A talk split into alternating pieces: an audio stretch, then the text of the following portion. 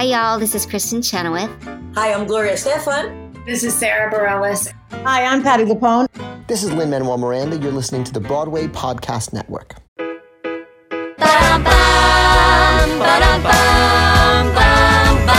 Gee, it's great to really get someone to know I'm front and back and inside out.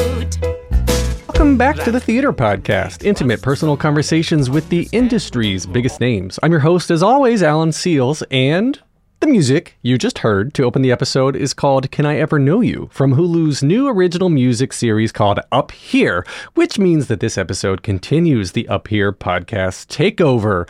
This episode is with Steven Levenson, who, in addition to being the screenwriter for the recent Tick Tick Boom movie and the Dear Evan Hansen movie, also wrote for Fosse Verdon and a slew of other things before serving as the screenwriter and one of the executive producers of Up Here. And as with the previous episode, once you're done listening to this one, make sure to go listen to the entire Up Here soundtrack, which is out now everywhere you stream your music. So, again, instead of the normal transition music, here is the song called Please Like Me. Here we go. La, la, la, la.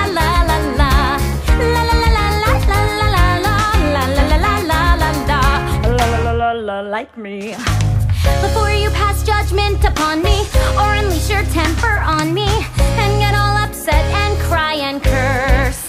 Remember, I have an imagination that excels at flagellation. If you sell it, I have bought it. If you yell it, I have thought it way, way worse. Please Today we have a returning podcast guest. He is a Tony Award winning playwright, TV, and screenwriter who famously won his Tony Award for the book of Dear Evan Hansen. He has written for Masters of Sex, Fosse Verdon, Dear Evan Hansen, the movie and the musical Tick Tick Boom, and has now adapted Kristen Anderson Lopez and Bobby Lopez's stage musical Up Here for the screen, which is now streaming on Hulu. We will call this episode part two because part one was episode 175. Make sure to go back and check it out. Steven Levenson, welcome back to the Theater Podcast. Oh, thank you. I love a sequel. Uh, so happy to be here. It's it's really interesting. We were just talking about this um, off air. So to prep for part two here, I was going back and listening to part one, episode 175. Go back and check it out, everybody. And you had mentioned the timeline in in there uh, uh, when we were talking about Tick Tick Boom. I was like, "So when did you get involved with it?" And you're like, "Oh, I first heard about it in 2017, and then like 2018, we were doing all that stuff." But that means that without being able to tell me at the time, you must have already been working on Up Here at that point in time, right? So you were working on Dear Evan Hansen and Tick Tick Boom and Up Here. Yeah, there was a crazy confluence of of uh, screen musicals, um, particularly over the um, the wonderful year of 2020, as people remember, um, which was, uh, I guess, yeah, in in 2020, Tick Tick Boom uh, was on hiatus. We'd started filming and then had to had to shut down because of the uh, pandemic. Right. Um, the Dear Evan Hansen movie was not yet. I guess we were. Uh, we it was still being written and like trying to figure out if it was going to film or not in the fall. And then that summer, I started talking to Kristen and Bobby and Tommy Kail, um, the director, uh, about Up Here. Um, and then Tommy, Tommy Kail, the director, like we don't know who Tommy Kail. Yeah, is. Yeah, that guy, that guy who did that thing. that that Tommy.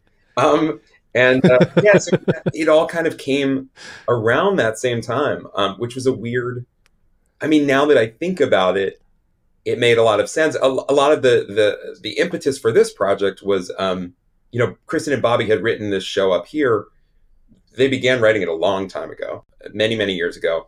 because it was a stage musical. I'm sorry. It was a stage Yeah, no, musical exactly. that they put on in 2015. Yes, no, and they I think they've been developing that stage musical since like 2004, 2003, even like a long Wow. time.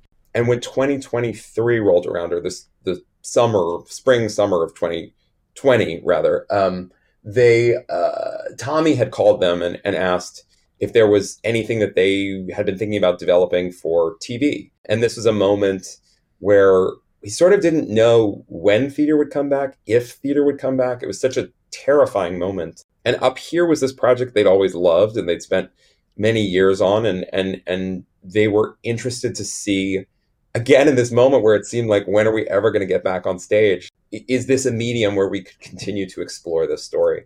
So the I actually I talked with Bobby and Kristen already, who um the I guess we'll call them a little birdie. A little birdie told me you were acting as showrunner for up here, so which you know is no is no small feat of, in and of itself. Um, but it's interesting that uh you they turned it into a TV a TV thing because you didn't know if theater was going to come back. Well, I mean that was part of the you know, I think they had been excited for a long time about the possibility of of especially streaming, which still feels weirdly like a sort of a new medium and one that we're still figuring out like what is the difference between that and television and it feels like there actually is a difference. And they were excited obviously they've they've done everything else there is to do um, in the world pretty successfully. Um, so I guess mm-hmm. they figured like, well, why not try uh, you know a streaming musical for uh, for television? When you need mealtime inspiration, it's worth shopping Kroger, where you'll find over 30,000 mouthwatering choices that excite your inner foodie. And no matter what tasty choice you make, you'll enjoy our everyday low prices, plus extra ways to save, like digital coupons worth over $600 each week. You can also save up to $1 off per gallon at the pump with fuel points. More savings and more inspiring flavors make shopping Kroger worth it every time. Kroger, fresh for everyone. Fuel restrictions apply. Another day is here, and you're ready for it. What to wear? Check. Breakfast, lunch, and dinner? Check. Planning for what's next and how to save for it? That's where Bank of America can help. For your financial to-dos, Bank of America has experts ready to help get you closer to your goals. Get started at one of our local financial centers or 24-7 in our mobile banking app. Find a location near you at bankofamerica.com slash talk to us. What would you like the power to do?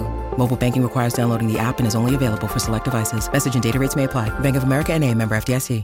Well, so what is it? It's it's um there's four executive producers Yeah. on this project. You being one of them, Yes. them being uh, two of the others. And then who's the fourth one? Then, well, so then when they reached out and we started talking about this, we quickly decided we should find a writer who actually knew how to make a 30 minute television show, which none of us had done. Um, I'd written like hour long dramas and um, felt really comfortable in that space, but this felt like um, this felt like it wanted to be uh, a 30 minute comedy, and and I just really did not know how to do that, and so we brought on Danielle Sanchez Witzel, who's an incredible writer and producer in her own right. Uh, she did the Carmichael Show, um, and she's somebody who, you know, we just really admired her work in television, and then we started talking to her, and she's a huge musical theater fan. Um, she knows Rent Who better than? I do. I, well, that's the that's the truth. But so she was super excited to to get to be part of telling this kind of story. Um, it was kind of like a dream come true for her, and for us, it was just so incredible to get her her knowledge and her expertise and her voice and vision. Um, and so, really, like throughout much of the story of the pandemic for me was was Zoom calls with Danielle and Bobby and Kristen and um, occasionally Tommy, like hashing this thing out uh, and trying to figure out. It sounded easy at first, you know. It was like, "We'll just turn this into an eight-episode musical series," and then it was like, "Oh wait, what does that mean exactly?" Um, so it took it took a little while. Why did you decide to not do a full length movie again? To do like a a, a Dear Evan Hansen movie esque thing or a Tick Tick Boom movie esque thing? Because you had those too, so it seems like yeah, this is in my wheelhouse. Absolutely. I mean, I think there was something really exciting about this concept and this premise, you know, voices in people's heads, um, and imagining two characters dealing with those voices over time, which is something you can really only do in in the longer form of of TV. You know, and it felt like this was a story that could benefit from that longer form storytelling, um, and felt uh, like a challenge that none of us had really done. You know, I think we all had some sense of how to turn a two act musical into a three act film. I mean, I make it sound like that would have been easy. That would have been impossible too.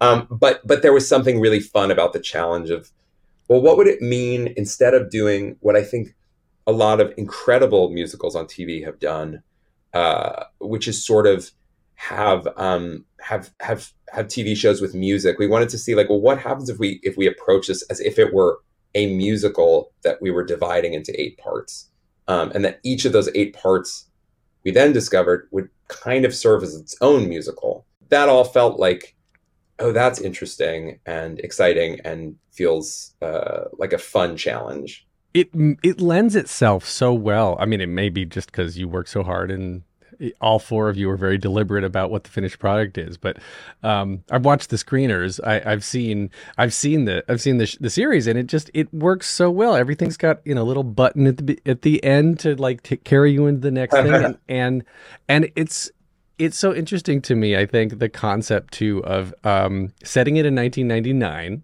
which is the the time before everyone had cell phones and uh, portable electronics that they carried around with them that were communication devices. Yeah, uh, because yeah. It, it, it allows.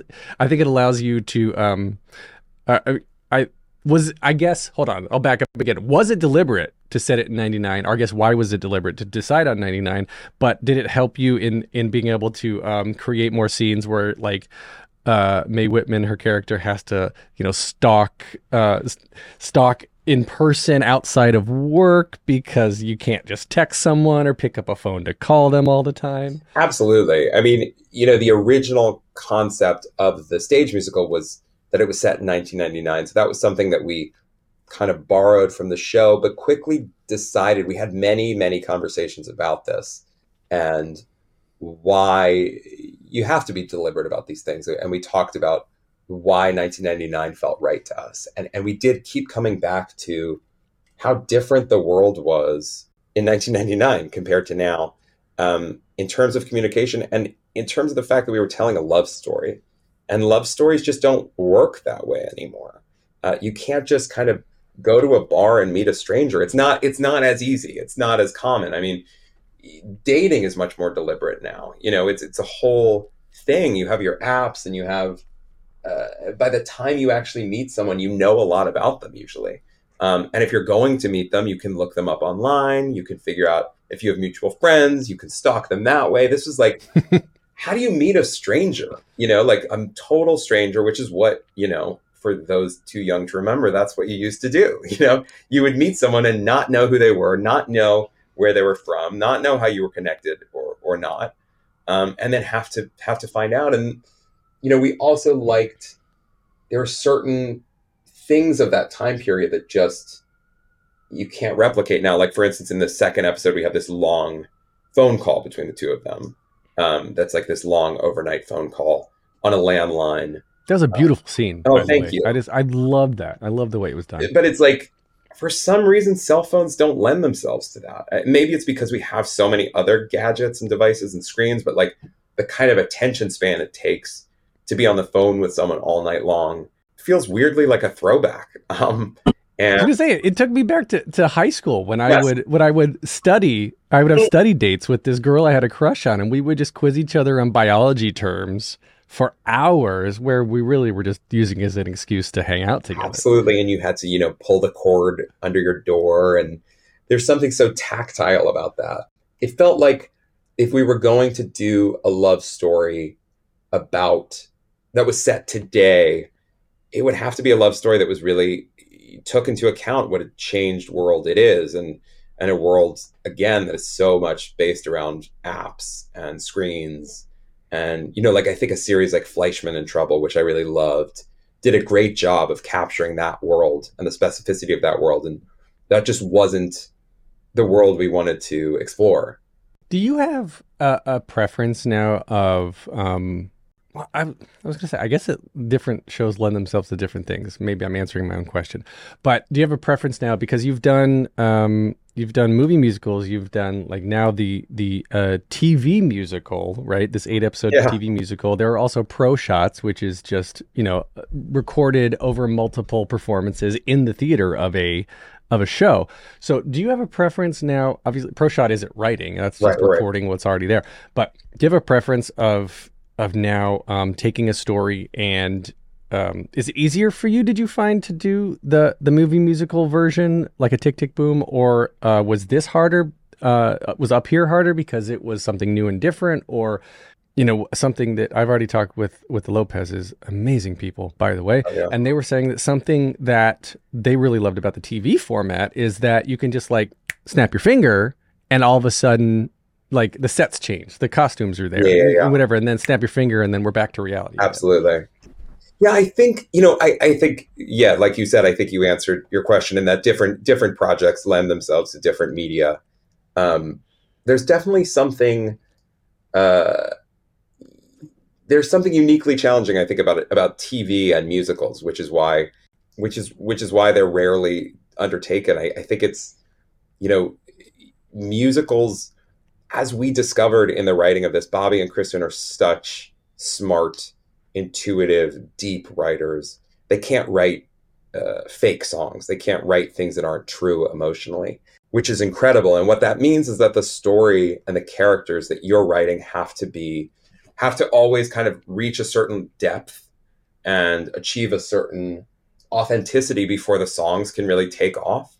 And and I think what that means in TV is like you can't really have an episode of this show where like Miguel's buying a pair of shoes, you know, as your main storyline or or somebody's having a problem with a coworker at the office. Like like everything kind of has to get to a really deep grounded level for the music to feel real and true and authentic which i think that that was kind of the challenge of this was like how do we come up with stories every week as it were that rise to the level of song you know like like in a movie or in a musical you you've pared down the story so much that you are only getting the essentials so like it, it makes sense that you only that you're, you're only getting the part of the story where the characters would sing and this was trying to figure out like how do we week after week get to those moments We're going to take a short break. Stay tuned for more of the episode.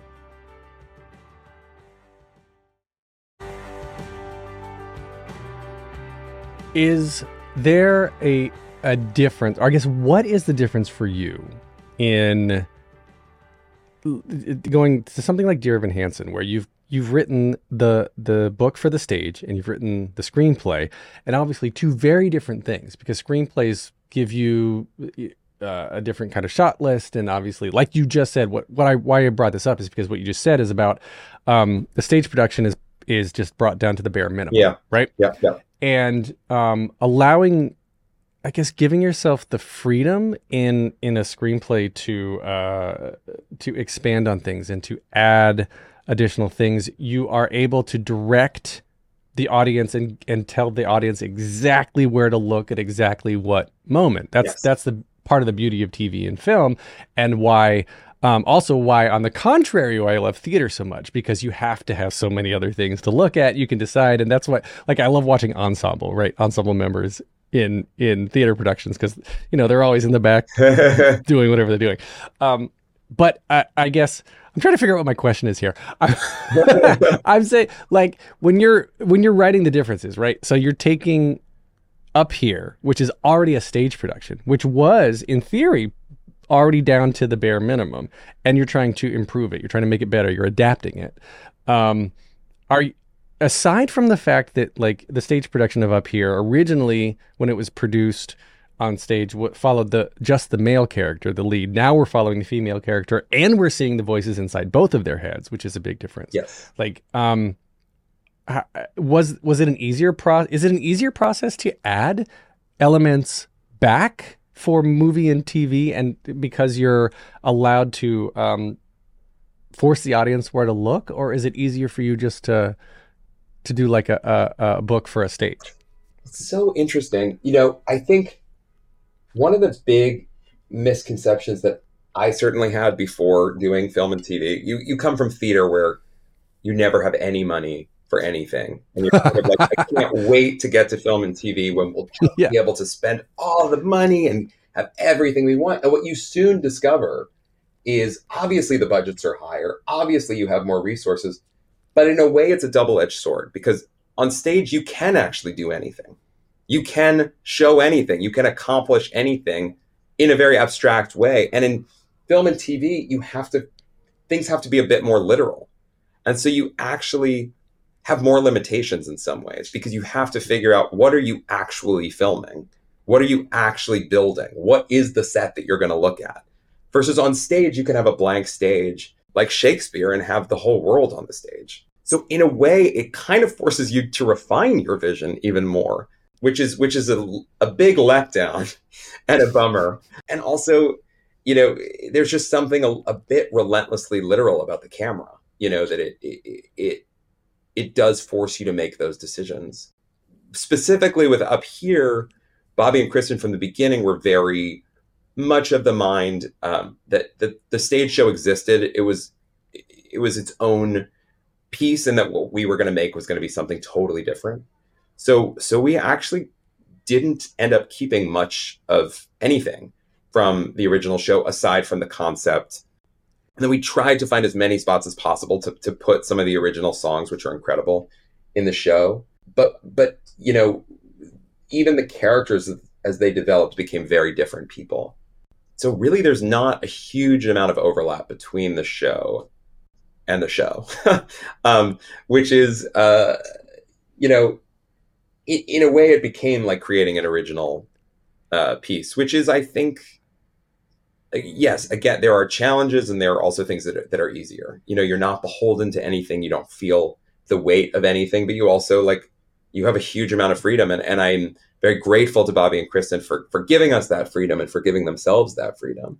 I think um, a lot of what makes can make or break a TV or film um, uh, movie uh, movie um, presentation. Sorry, I think whatever can make or break a a TV or film musical is is also your DP, your director of photography, because again, one of the advantages of the stage is you have the full picture. You don't have to look away. No one's making you cut away. And one of my biggest frustrations in some movies recently that, you know, something like ends with k, starts with k and ends with ats, um, is that you never get a full picture for a long period of time of mm-hmm. the full dance number. This beautiful choreography, which Sonya Tayeh's choreography in this thing, of course, is just incredible as well. As as unofficial showrunner or official but unofficially uncredited, I don't know. We'll call you the showrunner. The buck stopped with you. Yes. And uh, so are you are you working are you telling the DP where to go, how to shoot, um, and then taking all of that footage into the editing room and saying like, don't cut here, don't cut here. We have to see this end to end a sequence, this eight count, the sixteen count, because this is musical theater. It's a really interesting question. I, you know, our DP was Ashley Connor, who's amazing, um, and so I'm so glad that you that you're recognizing her work, uh, which is really superb. So much of the visual language of the show was established by Tommy, um, who directed the first two episodes. And as the person who directs the first episode, at least of a TV show, you have a huge role in setting what the the visual vocabulary of that show is going to be. And so Tommy and Ashley had a huge number of conversations. Um, then the three of us had a lot of conversations. Then with Bobby and Kristen, we all talked a lot before any film was shot of, of how we wanted this to look, what we wanted this to feel like. Um, and Ashley's someone who comes from the world of music videos. So she's someone who has an inherent musicality and an inherent yeah. sense of, of rhythm and how the cut is going to work. And Sonya is somebody who has choreographed for a lot of screen stuff. Um, so she also has a sense of what's going to work for the camera. And then I think so much of it is the director who comes in for each episode then has their take. But I think in general, those first two episodes set a tone for what we wanted to accomplish. Um, and then so much of it is like based on, as with all creative pursuits, it's based on the constraints that you have, you know, and essentially on this show, each musical number we had a day to shoot, basically. Wow. Most. We had one full day, which which is short. yeah. I mean, wow, it's short. Yeah. Uh, and it was a huge challenge. Um, have like music videos that can take days. Absolutely. So for one was, song. Yeah. That was hard. Um, but it forced us to be really selective in what we were doing and really precise. Um, and by we, I include everyone on the creative team, including Ashley, and what she was shooting. But yeah, I think you want. It's really interesting because Fosse Verdon, like the research for that show, taught me so much about the evolution of the movie musical or the screen musical in general, and before Bob Fosse, it really was, uh, you know, the, the convention was that in, in screen musicals, you would show the entire number top to tails in one shot, usually like a wide shot, because the thought was that you wanted to see, you know, Fred Astaire or Ginger Rogers or both doing the actual number in real time, like almost like a magic trick. Like you don't want the audience to feel like they're being cheated. You want to see mm-hmm. the whole thing. You want to see their whole bodies. and then Bob Fosse came along and sort of chopped it all up in a way that had never been done, where he was showing a hand or a foot or a snap, and and then I think since then we've kind of, you know, music videos then took that I think to to a total huge extreme where like there's so much cutting, um, and I, am kind of just geeking out on the history of cinematography and these things. But I, I like in our show, I think we tried to find a medium always where you're getting to see the virtuosity of these performances, um, but you're also getting the intimacy that you're able to get um, on screen where you can really be up close with a performer and sort of living between those two worlds because the performances were really incredible on this series all around and the dancers we got you know we had the best dancers in new york working on this show day in and day out. So we wanted to show as much of their work obviously as we could. Um, and and Sonya like you said is just incredible. And it was really fun to figure out I, I think something I've learned in my experience of, of doing these these uh, screen musicals is that each number has to be attacked individually, and each number has to be given a huge amount of consideration and a lot of dialogue. I mean, we would talk about, uh, you know, in, in, TV you do this in general, but we had so many meetings um, about every single number um, with every department, you know, from from you know the DP to art direction, um, props. Like you, you have to be incredibly precise because first of all, you never have enough time. Even if you have five days, it's not going to be enough time, and you you can't um, you can't improvise these things. You can't like show up on the day and hope that magic strikes. Like it's there's too many moving parts. You have to really have a solid plan and then you just hit the ground running. And it's like you shoot for 12 hours, 14 hours and it's just it's a sprint, you know, and by the time you're done, you still have more that you wish you could get and the dancers are exhausted. Everybody's exhausted and like hopefully you've gotten something.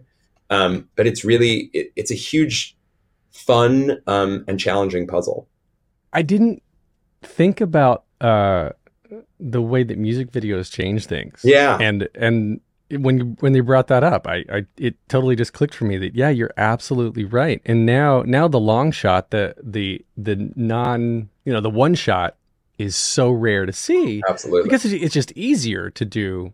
You know, you, you get your coverage and you cut from from thing to thing, and um, but I, I love I love a good one shot. I love a good Absolutely. wide shot. But yeah, the evolution of cinematography, you're right. I, I could geek out with it too. something else something else that I geeked out on actually, I think it was the third or fourth episode, I forget which one, but the scene where um uh the they th- Mae throws uh, Miguel's backpack yeah. over the the the fence and and they're sitting outside that rock, yes, right? Yes. And I was like, where is there a giant rock in New York City?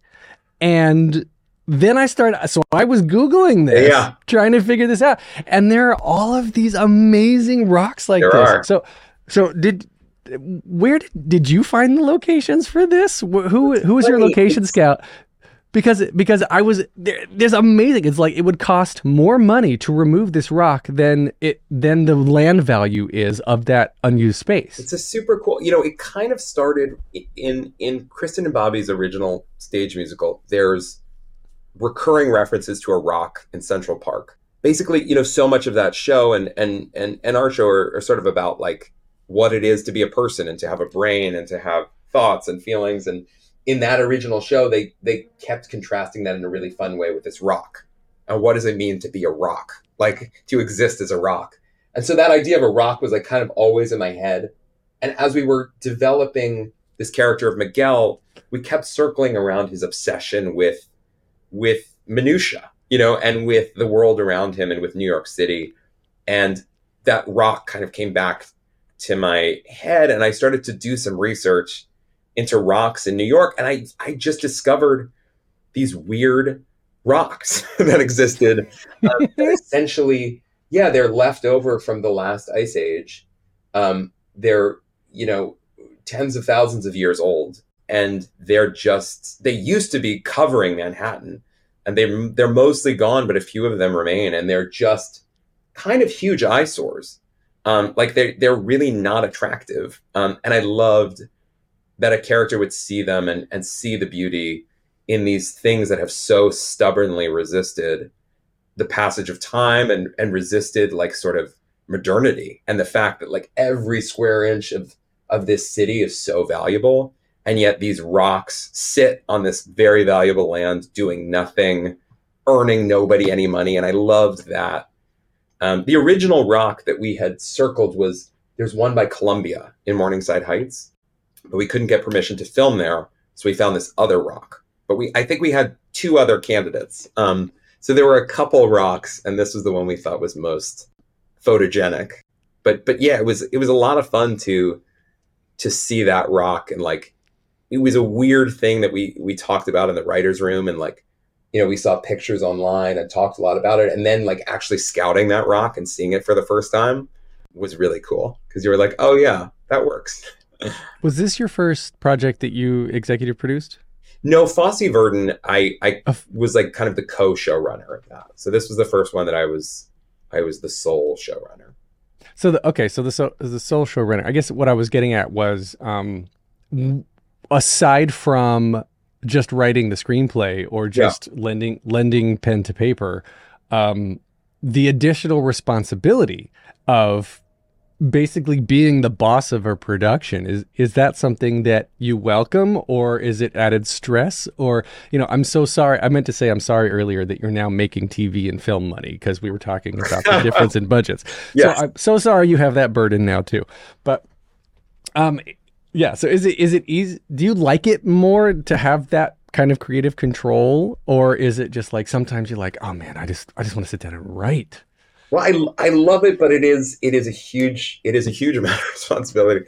I mean, it's as I always say to people, it's like being a screenwriter in film is is weirder to me coming out of playwriting than than being a producer in TV. Like as a playwright, you are there for the entire process, you know, and, and you have a voice in the entire process, and people ask you for your opinion um, about design and about casting. And so the idea of not being involved the way that you often are in a film is is foreign. Like that's the foreign thing. Is like you write the script, turn it in, and goodbye. But definitely there's a level of responsibility in TV that is it's compounded. It's much bigger than it is as a playwright. And I love producing. Like I love that part of the job, especially what was really a, a luxury in this process um, is we were able to write all of the scripts. And so by the time we were producing the show, that part, I was still rewriting every day and refining and, you know, making changes, but the bulk of it was done. And so that allowed me to really focus on the production versus usually in TV, you're doing both at the same time and editing. And like that is exhausting and very difficult. We're going to take a short break. Stay tuned for more of the episode.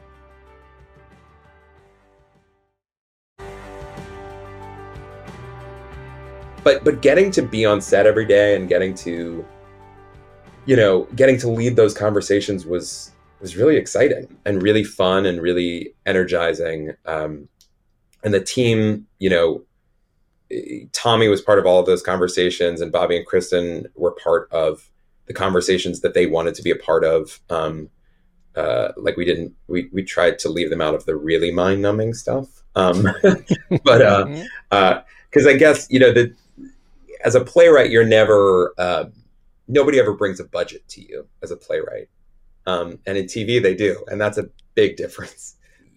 That's weirdly also something I, I enjoy is. Um, the puzzle of no matter what show you are, no matter what budget you have, you're always over budget and you're always uh, have too much to shoot, and you have to figure out how you're going to make it work within the schedule. And I kind of like the crossword puzzle of like, how are we going to make this work? And then I love uh, the other part of the process that's really amazing is is editing, which is um, something that is I, I think any writer would love because uh, it it feels like writing. You know, you're you're just kind of continuing to tell the story.